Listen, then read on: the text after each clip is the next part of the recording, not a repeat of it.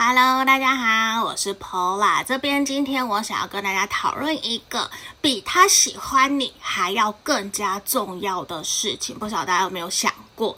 那我今天会有三个重点分享给大家，因为很多的朋友都会在没有安全感的时候，会不自主的想要去掌控，去想问对方他到底是不是真的喜欢我，喜欢自己，甚至他是不是真的认真的想要跟我交往。可是，在这个时候，我发现大家都会忘记怎么样，会忘记去回过头来问问自己。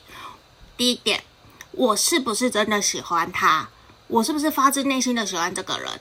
第二个点是，我喜欢自己跟他在一起相处时候的我吗？